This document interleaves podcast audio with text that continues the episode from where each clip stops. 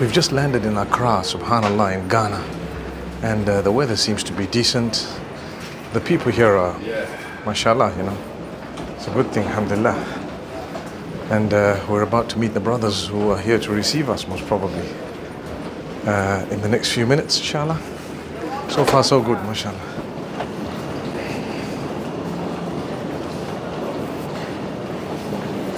So Ghana is relatively developed compared to other countries. The, the population speak quite clear English. Uh, I know the accent is also quite uh, quite a good accent in the sense that it's easily understood by lots of those who speak English. Sometimes you visit a country where they speak English, but the accent's a little bit tough to decipher. Same applies to Arabic in some countries. You, you could be speaking Arabic, but you know nothing because of the accent and how they speak. Hi, my brother. How are you? Good. Great. Yeah, so. Here goes. Okay.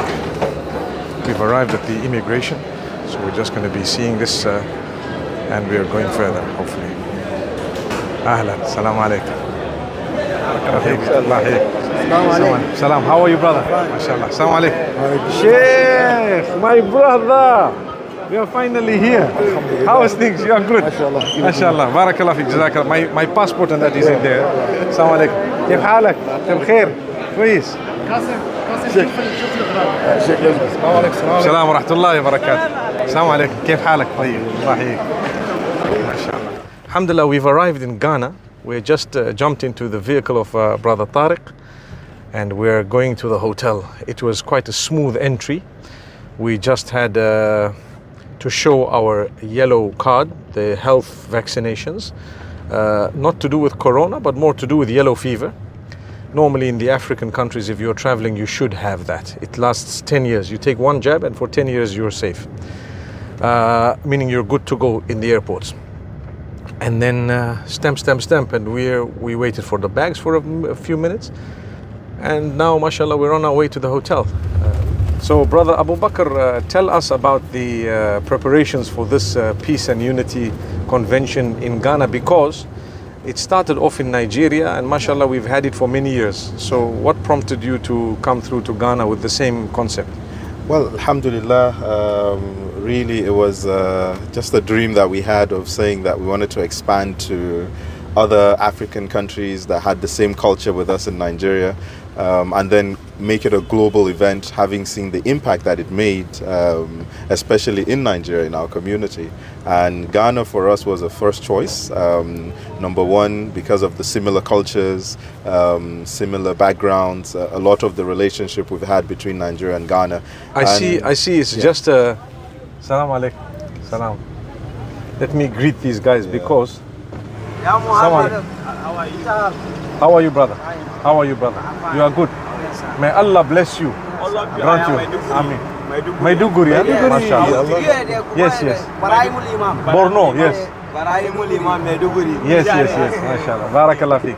Fatahallah Yes, yes. Alhamdulillah. Alhamdulillah. Alhamdulillah. Barakallah feek. So these are people on the street. But uh, the last time I saw they were selling CDs of mine, we stopped and we, we asked them, Do you know this guy? They said, Yes, we know. I said, But then he looked at me, he said, But you are the same guy, you know? It was very, it was very different. Uh, yeah, mashallah. So, um, yeah, you know, the, uh, what I noticed about Ghana, it's just 40 minutes away from, uh, from Abuja, right? By flight? Sah, just 40 minutes away from Abuja. Yes, uh, amazing. That's amazing. And uh, the cultures are similar. Yeah. Uh, this place reminds me more of Zimbabwe because I think the, you know, the colonial history is not too different. It's quite similar. Even I see that the police and the way they operate, the roads, the traffic lights, everything is just like how Zimbabwe works. So if you were to come from Accra to Harare, you won't really find a big difference. Besides that, Ghana's uh, Accra is a little bit bigger and uh, it has more development than uh, Harare. Harare is less uh, population, I'm, I'm, guessing. Uh, but Alhamdulillah, beautiful place. Yeah, so we, we, we are praying that uh, everything goes well. So uh, when are we kicking off? Uh, tomorrow? Inshallah. So we start off officially tomorrow with the That's TV, Jumu'ah. du- So there are TV and um, uh, radio interviews that are scheduled. I think majorly TV stations, um, and then after that we have the Jum'ah, um, and after the Jum'ah we have a motivational evening uh, dinner similar to what we did in Abuja last year. Uh, we started that off in Nigeria last year, and uh, it was quite a huge hit because there were a number of people who got to see what One Ummah was doing, and they got to have a more intimate interaction with the scholars. Um, and then Saturday uh, we have the PUC commence proper itself, uh, so the lecture starting at the Accra International Conference Center, and on Sunday uh, we fly to Kumasi to give a brief lecture there, and then we fly back to have the last tail end of the convention in Accra. So, so basically, we're going to fly to another city in the morning and fly back in the afternoon. Yes. Uh, in time for another lecture in the afternoon. in the afternoon in Accra. Inshallah, yes. inshallah. inshallah, Yeah. inshallah. So normally it's very intense, you know, the, the, the travels that we have as mashayikh uh, and as people who are trying to serve the deen. It's not, uh, it's not just a holiday or something, it's very intense. You have a day break and so a day of a break perhaps and uh, then the day before you travel. Um, but mashallah, we enjoy it and it's good to be intense and to work uh, hard and to achieve as much as you can in a short span of time. Alhamdulillah. I think also one of the ideas that uh, perhaps our, our, our brothers and sisters may be interested in is the motivational evening is a whole different concept.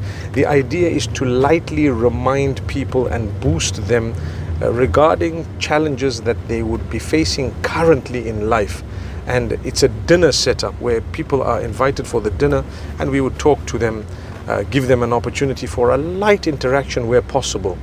Uh, because that is life changing sometimes where people might have been listening to you for, for years on end and one day they get an opportunity to interact and perhaps share some small thing about themselves that could actually uh, change so much.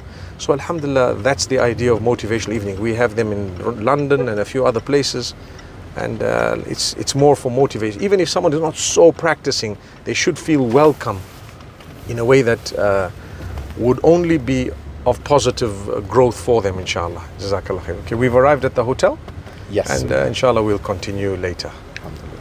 Barakallah.